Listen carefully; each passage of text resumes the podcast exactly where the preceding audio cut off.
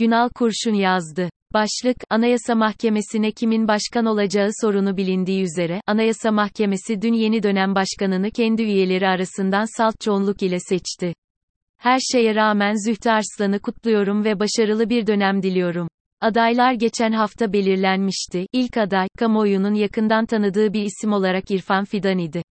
Fidan'ın yargısal aktivizm konusunda uzman statüsündeki eylem ve işlemlerini İstanbul Cumhuriyet Başsavcılığı döneminden hatırlıyoruz.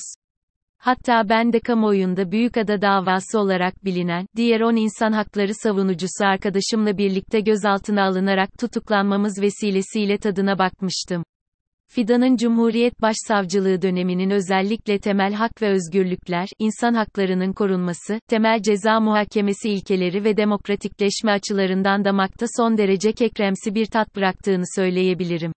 Fidan'ın Anayasa Mahkemesi üyeliği de hatırlanacağı üzere tartışmalı olarak gerçekleşmişti. Zira AYM'ye üye olmak için gereken Yargıtay üyeliği şartını yalnızca bir gün yerine getirebilmişti.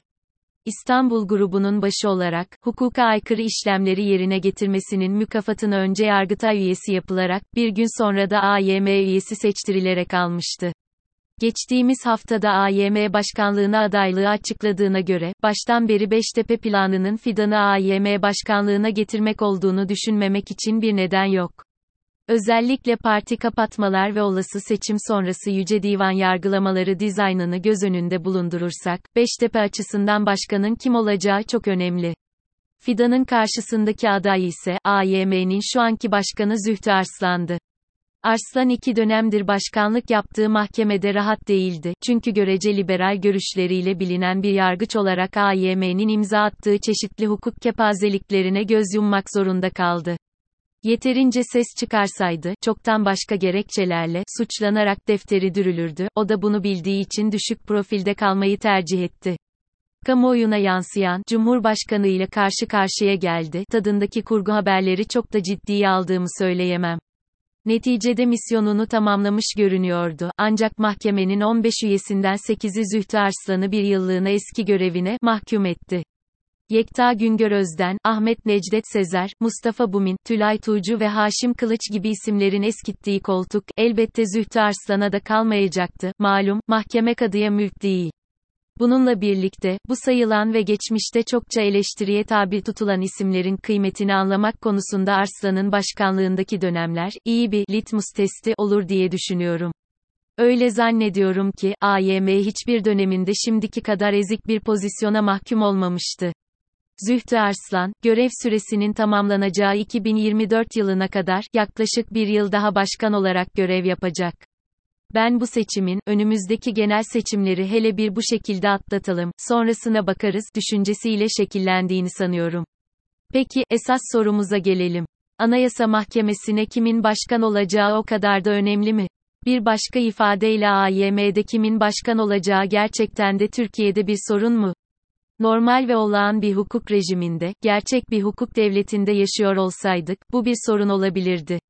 Zira, yüksek mahkemenin yapacağı hukuk yorumlarında, özellikle temel hak ve özgürlükleri genişleten ya da daraltan yorumların çıkabilmesi, mahkeme başkanının kişiliğiyle de yakından alakalı olabilir. Mesela Amerikan Yüksek Mahkemesi'ne kimin başkan olacağı, seçilecek mahkeme üyelerinin hukuki görüşleri ve siyaseten hangi görüşe yakın oldukları, verilen kararların ana çizgisini değiştirmese bile, gerekçeli kararlarda yaptıkları yorumlar yoluyla alan genişletip daraltabildikleri için son derece önemli kabul ediliyor. Oysa bizimki gibi bir olağanüstü hal, hatta kalıcı sivil sıkı yönetim hukuk rejiminde mahkeme başkanının kim olduğunun aslında o kadar da büyük bir önemi yok. Nokta. Mahkemede görev yapan neredeyse tüm raportörler tekil bakış açına sahip, bir örnek siyasi görüşe sahipken, milliyetçi muhafazakar dünya görüşünün dışında tek bir mahkeme üyesi atanamıyorken, özellikle yakıcı konulardaki mahkeme kararları tamamen basma kalıp, birbirinin aynı, kopyala yapıştır kararlardan ibaretken, laikler, liberaller, sosyalistler, Kürtler, Aleviler ve hatta Diyanet İşleri Başkanlığı yorumu dışından bakabilen Sünniler, ne kimlik ne de hukuki görüş olarak mahkeme mahkemede hiçbir şekilde temsil edilemezken, mahkeme başkanının kim olduğunun o kadar da büyük bir önemi yok. Mahkemenin sahibinin sesi, her yerden ve kanaldan zaten işitiliyor. diliyorum, normal şartlar altında demokrasinin teminatı ve yasama ve yürütme açısından büyük bir denge ve denetleme mekanizması olarak görülebilecek Anayasa Mahkemesi hak ettiği yönetime kavuşur. Önümüzdeki seçim sonrası olasılıkla değişecek iktidarın gündemindeki en önemli sorunlardan biri olarak varlığını koruyan gerçek yargı reformunda mahkemenin varlığını koruması, yine mahkemenin alacağı bazı kararlara bağlı olacak.